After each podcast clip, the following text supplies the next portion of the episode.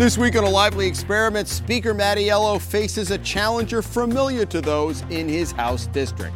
And which Democrat will come out on top in this weekend's South Carolina primary? A lively experiment is generously underwritten by.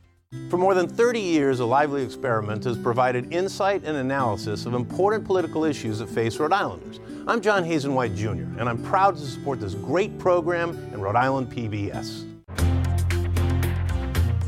Joining us with their insights, former state representative Dan Reilly, Maureen Moakley, political science professor at the University of Rhode Island, and political strategist Rob Horowitz.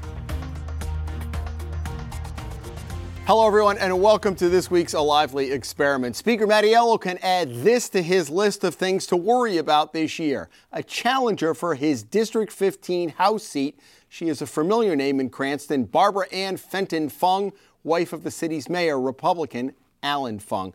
Professor, let me start with you. They were talking about her maybe running for mayor. She's got great ra- name recognition, and in this race, that's important in Cranston because she's a known quantity. Absolutely, but I really think she is going to be a formidable candidate. She's very talented, she's very articulate. I think she fits better in that district. In other words, it is a conservative district, and given her, given her positions that we know so far on issues, I think she is a formidable foe. I think Nick Mattiello has a lot to worry about. Yeah, and she's been very active in Republican circles. So for people who know, you may not know her. She's not just the mayor's wife. She's been active politically. Oh, right. She's she's head of committees and things like that. She's very active. There was talk of her going for mayor, and I thought she was a credible candidate. But I think this race I think Nick Mattiello has a lot to worry about if she indeed is going to be the challenger. Well, he survived Steve Frias by a hair mm-hmm. the first go round and then a little bit more comfortable margin. What is your thought this far out? Well, I think the first thing Steve Frias would say was that it was very difficult running against the speaker when he was endorsed or received the support of pro life and pro firearm groups. And one thing you know he's not going to get this time around is the support of the pro life groups, which is very important in his district. And the Second Amendment uh, folks are look at him waringly because they saw what happened on the abortion bill after he created that firewall. Uh, and wasn't going to let that or any anti firearm bill that they didn't like get through and they don't really trust him anymore, and that's going to really hurt him in his district. And she fits that profile. And she fits and she that profile. Fits that profile Absolutely. perfectly. Yeah. So if you're advising the speaker, it's going to be a, a, competitive race. I agree. On the other hand, he did win two tough campaigns against a very formidable opponent. I would never count him out. I, I, I think she's a formidable opponent, but he's had formidable opponents the last two races. I also don't think Trump is going to do, will depend on the Democratic nominee, quite as well this time now that people have experienced his uh, three, three years and change in the White House as he did in the district last time.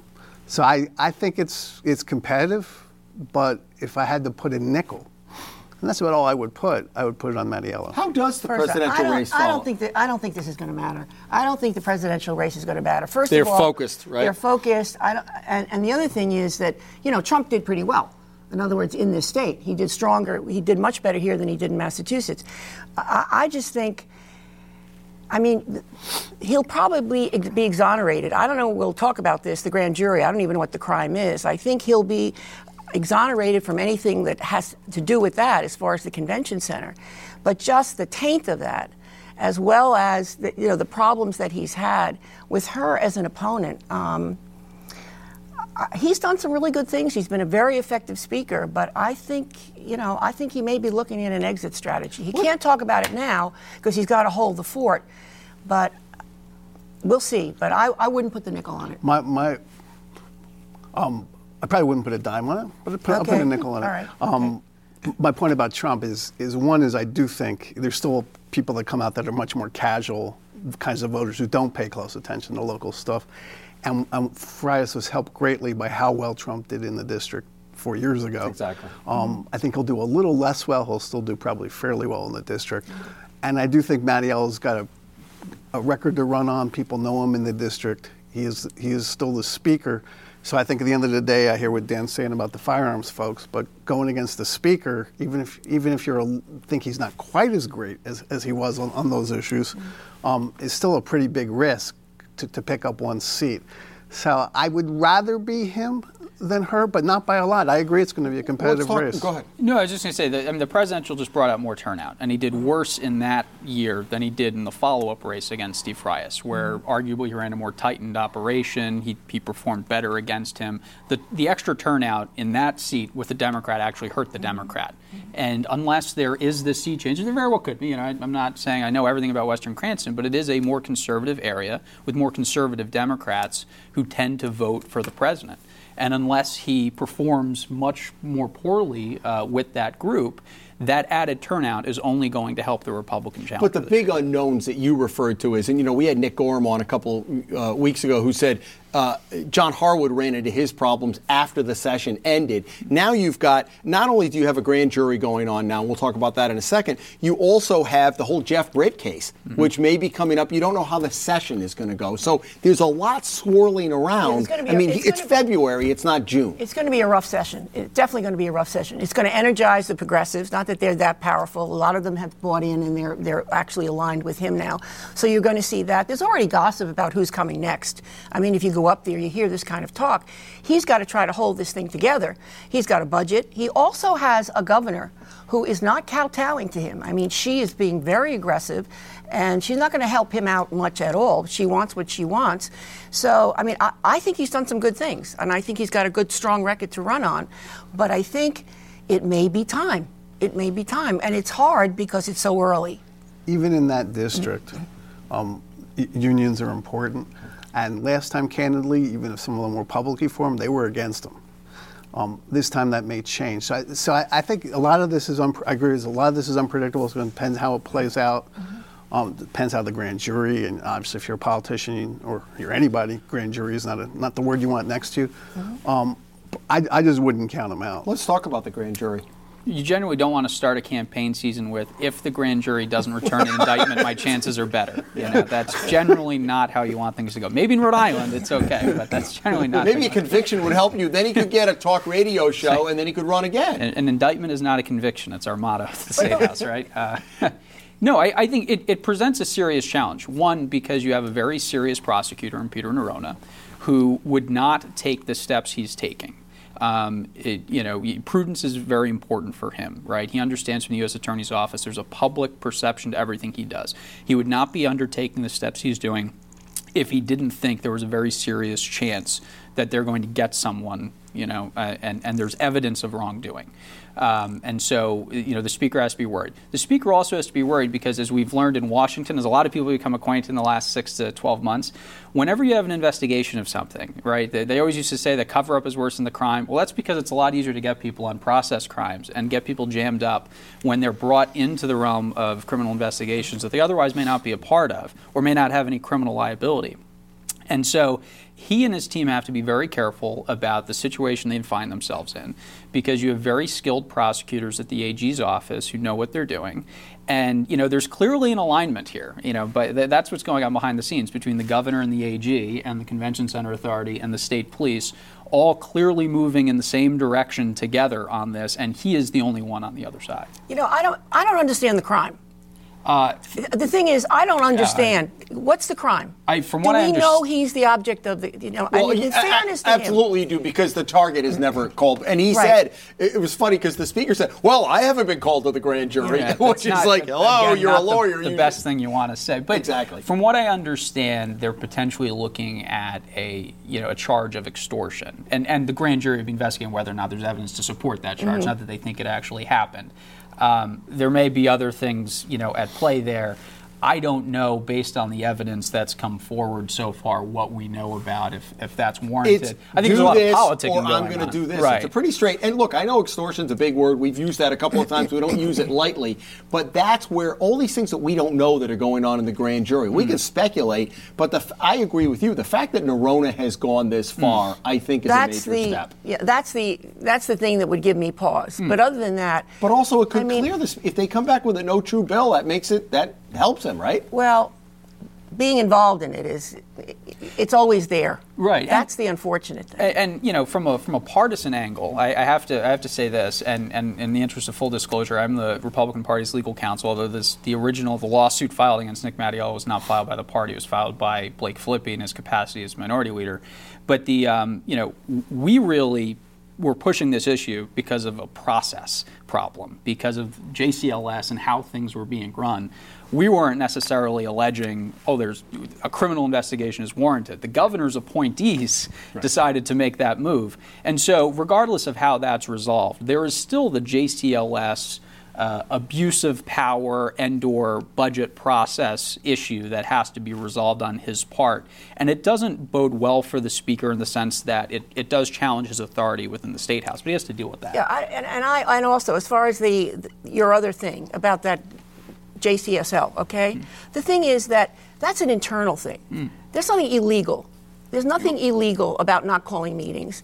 You right. know, there's, yeah. you know, it's like if you think about it on a national level, uh, Mitch McConnell does not appoint the Supreme Court justice that the Democrats have put out. It seems like a terrible thing, but it's an internal. It's they make the rules. Right. Well, I, I would say it's not a necessarily a criminal matter, exactly. but there is a law that they're saying wasn't. They're alleging wasn't followed in that. Case. And then fruit to the poisonous vine because everything that they're doing, if it's not, you know, if it's not according to process. Right. right. Um, bottom line on the JCLS is you're still going to have a Democratic majority. Correct me if I'm wrong.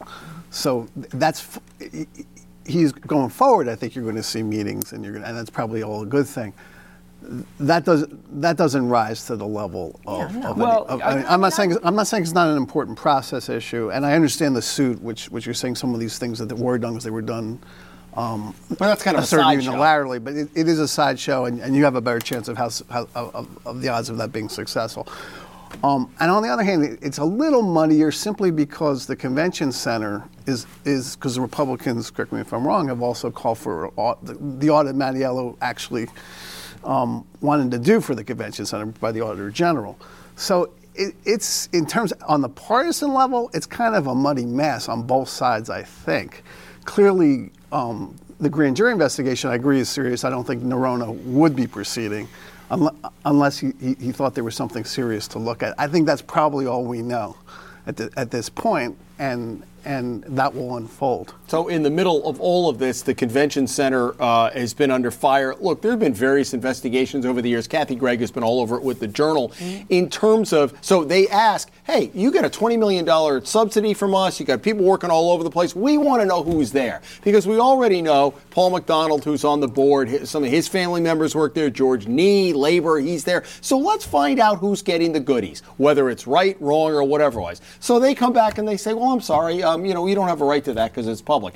And APRA, according to my reading of it, Access to Public Records Act, specifically addresses that you can't get around the public disclosure because you have private employees. So and it's written in the contract. There's a specific language that exactly. said that it's there. Right.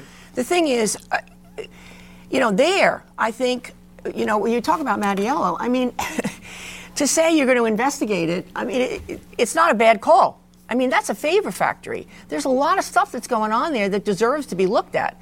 Now, the, the timing, the governor said, well, it's audited anyway.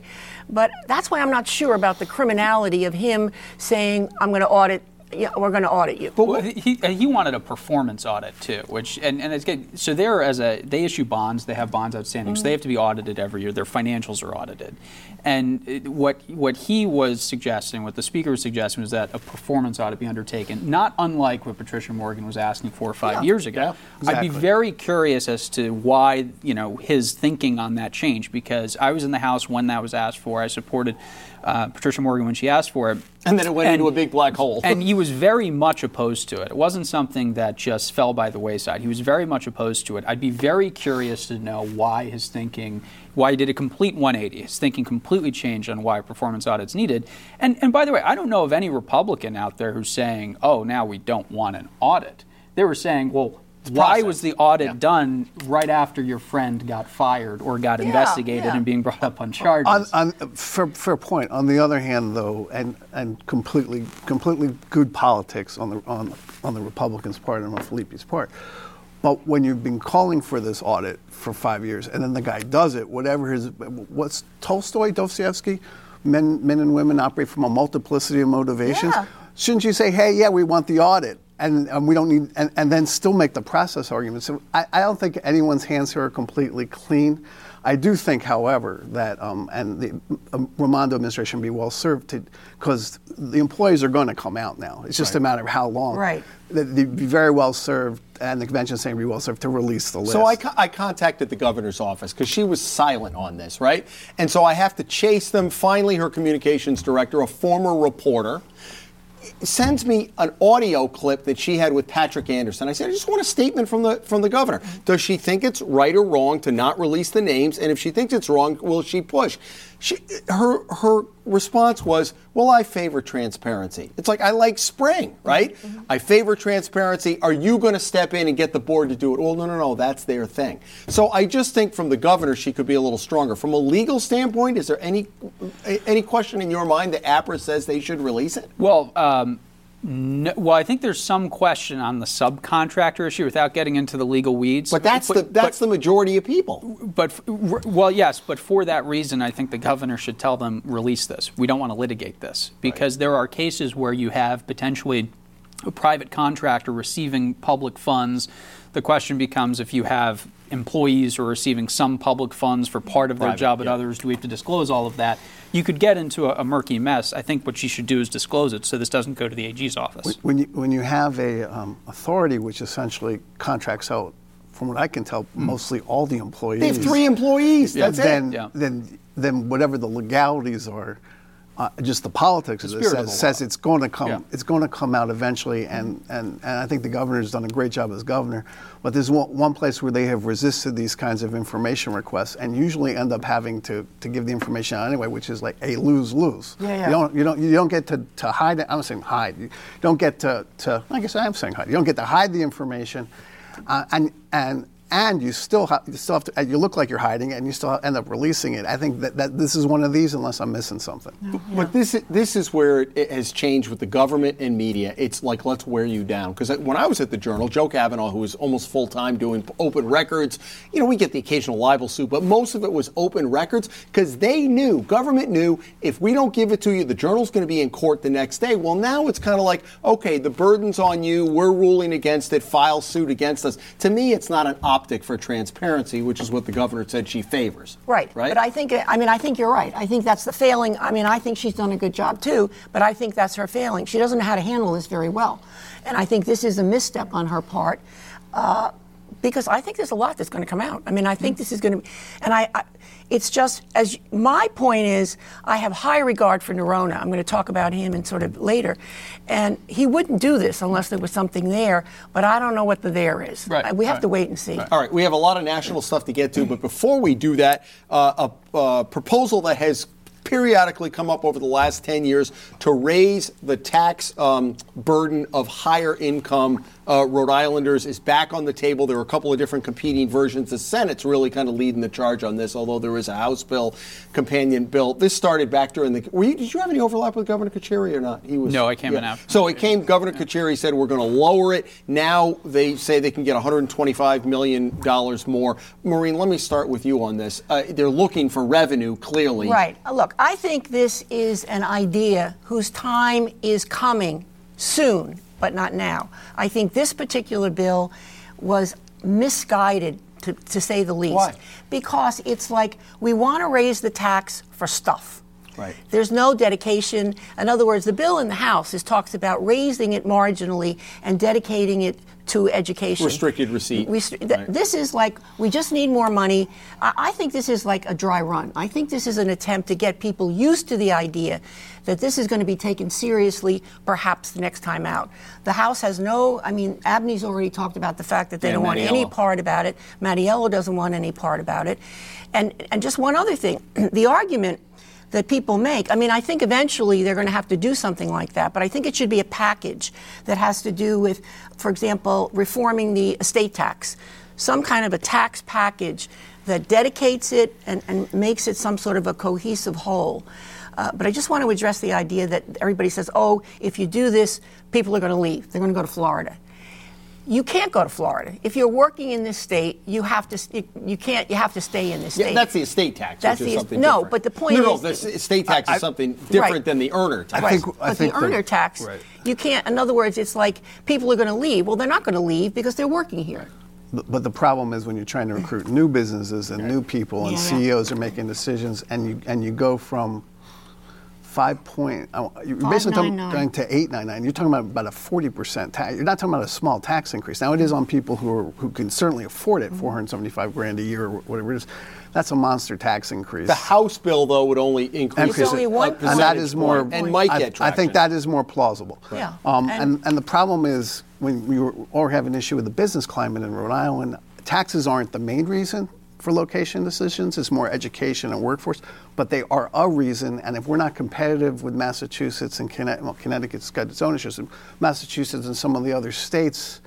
That is going to be a, a, a disincentive for some businesses to come. So you got to look at it pretty carefully. Yeah, well, I, I agree with Maureen that this should probably take place in the form of some sort of comprehensive bill. That being said, uh, you know, anytime we set our rates where we could be uh, uh, higher than the marginal rates in Massachusetts, I think just as a matter of policy, we shouldn't do because we should always have the ability to tell people in Massachusetts you're at least getting the same deal, if not better, than there. We're a small state. That's really the only way you can compete when people and resources can move so so freely.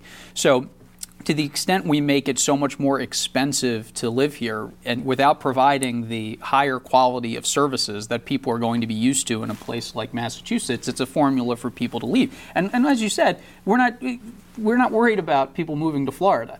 Go look at how houses are selling in Seekonk, and you'll Yeah. see where Rhode Islanders are going. They're not leaving their careers. They're still earning money here. Their families aren't being uprooted, but they are moving to Massachusetts. Yeah, but you know the word. thing is, but, uh, all right. But the thing is, Massachusetts had a, a millionaire's tax. I mean, the idea of taxing high-end people is not unique to this situation, and I think in a package, sometime down the road, it might have legs. Okay, the uh, South Carolina primary is this weekend, and then Super Tuesday, which we've been talking about for a long time, just around the corner. Rob, what's going on with your party over there? It's quite a uh, dumpster fire at times. it, th- these processes are complicated. let, me, just leave it there. But, but I, you may see, you may see the comeback of uh, Vice President Biden. Uh, If, if the Looks strong if the polling is even close to right, he's going to win South Carolina very, very big, and that will give him an opportunity to for people to take a new look at him. The problem he has is he's out of money. So he is there's 14, 15 states on Super Tuesday. About a third of the delegates total are going to be decided, and he is not up advertising in any significant way in any of them. So he's gonna he's got to hope there's no coronavirus news for three days, and all the news is about Joe Biden, the comeback kid. He may then do well enough on Super Tuesday. Sanders will still do better. So Sanders doesn't have a prohibitive lead, and then it will get interesting. The other interesting factor will be Mike Bloomberg, who was really had a head of steam based on some brilliant advertising and, and obviously unlimited money. He spent already about 500 million on this thing. But how much do Um, those debates matter versus so people are watching TV more d- throughout the day than they are catching a debate, even if 20 million people saw it. If you're watching it during Oprah or some prime time thing and you're seeing, wow, this guy Mike has got it going. here- what does that advertising do? Here's the problem: um, is is his debate performance was so bad, understandable. He hadn't done it in 10 mm-hmm, years. Mm-hmm. Everyone else's experience. That what people saw in the debates, which was which were well watched, 20 million, high, mm-hmm. high, the highest Democratic primary debate ever, the one last week, not the most recent one. Their vision of him, which was, hey, this guy's pretty good based on the commercials, and the reality of him were so so far distant that he dropped in the polling. He's not necessarily out of this. It'll it'll shake out after Tuesday. We, there is some chance, some reasonable shot. Um, Maureen and I were talking bef- before the show. There's a reasonable chance for for an actual brokered convention here. Maureen? You know, I think so. I think there's a reasonable chance. The thing about Bloomberg is, uh, you know, even if you didn't watch the debate, you, the clips, you know, you, you hear these faux pas and that kind That's of thing. thing. I really think that uh, I think there's a chance for Biden to come t- to build up steam and get some momentum. And I think we may have a brokered convention in the sense that Sanders is going to going to do very well. The establishment is coming out now. Uh, see, super delegates that can't officially support someone like Biden, but they're all technically talk. Many of them are technically talking about it because of the down ballot races. I mean, I think Sanders on the top of the ticket would be a disaster. You have to worry about Congress. Well, and then Sanders has to worry about getting past the first ballot on uh, if they do go to a broker convention. So I think if it goes right. into um, Super Tuesday and uh, the results are as the polling right now suggests, which obviously doesn't mean anything. Um, I don't see the race solidifying behind anyone other than Bernie having a clear lead, but that clear lead has a ceiling. Mm-hmm. And that ceiling does not get him to a majority of the delegates prior to the convention unless something radically different happens between Super Tuesday and then. But so many delegates are at stake on Super Tuesday that you're really going to see a structure emerge that very well could be the structure going right in. And the issue at the convention is now after the reforms to the rules, the Democratic superdelegates can't vote on the first ballot, but they can on second and subsequent yeah, right. ballots. And there and there's 771 of them. I mean, that's a big right. chunk, and you probably, I mean, that's where that's why I think the con- we may have a broker yeah. convention, and that's going to matter. Right. For that to occur, though, someone, and, and that's the dilemma here. Someone is going to have to emerge yeah. because if, if Senator Sanders enters the convention, say 500 delegates ahead, mm-hmm. and yeah. there's not, and someone else hasn't won a bunch of primaries, it's going to be politically impossible to take it away from. Oh. But if I think the race is going to shake out some, I think you'll see um, you got Klobuchar, Minnesota primary on Tuesday. She could lose to Sanders. Wouldn't be surprised to see her get out over the weekend. Yeah. Warren could be out. Um, Bloomberg's pretty practical. The, the test for Biden is people are going to take a second look at his candidacy just because he's doing well with African Americans in South Carolina, that's very good. He, there's the, the, amount of people between 18 and 30 that voted for him so far could be in a phone booth. They're going to take another look at him. He's going to have to be better than he's the been. The question nobody if he's better than he's been, the, he's got a shot. The question nobody has asked, though, and I'm surprised in these debates, nobody said to Sanders, "All right, if you do get in as, as president." And you have a Republican Congress. Look, look how it's been with the division. What are you going to get done? If you're way over here and you got Mitch McConnell over here, okay, you have the presidency in the bully pulpit, but what are you going to get done in Congress? Yeah, right? you know it's interesting. Elizabeth, Nobody asked that question. Yeah, well, Elizabeth Warren sort of addressed it in the sense that she said, you know, this is our shot, this is our progressive shot, and I can do a better job than you that I can manage. But she didn't. The follow up. What about what about if you? I mean, this is assuming that the House is Democratic, and they're hoping that they take the Senate, and I think that's unlikely. But that is a good question that doesn't get asked. I mean, it's the whole thing. He's going if he gets the nomination, the Democrats are going down. Yeah. and I'm then not, the process will get reformed. Maybe they don't ask the question because he's not going to get I think he far. is the riskiest bet. Um, given Trump's unpopularity, um, he's still in the in, in the in the low 40s. He got over 50 percent of the public who, who really doesn't like him, doesn't want to vote for him. I think it's still going to be a relatively competitive race. Clearly, I think he is he is the riskiest choice. In terms of what he, he would get done, I think if you, you probably wouldn't get an honest answer, but I think he's, he's not unpragmatic. I think he would tell you he's going to move the needle, even if he doesn't get Medicare for all. He might get public option. That's the kind of stuff. Yeah, but that's the what the other candidate. That's what the other candidates oh, are arguing you for. get the last 30 seconds. Okay. Yeah, I think the most interesting angle to Sanders is that he changes the map for the Democrat and President Trump. That, that, what I think the risky part of that is, yeah, he, he performs better amongst white working class voters than any of the other candidates. The question is, is that ceiling a general election ceiling beyond just a primary ceiling? And the thing too is, how does that affect suburban votes, which have been mostly written off? That's the problem. Uh, because yeah. of Republican performance. Does that not become in play? All right, folks. I'm sorry we had to blow off outrages this week because we had so much going on nationally and locally, but that's all right. We'll do them next week. Dan and Maureen and Rob, thank you so much. Thank you for joining us. Come back here next week. Wow, a lot is going to be changing between now and next week. We will have it all covered for you next week as a lively experiment continues. Have a great weekend.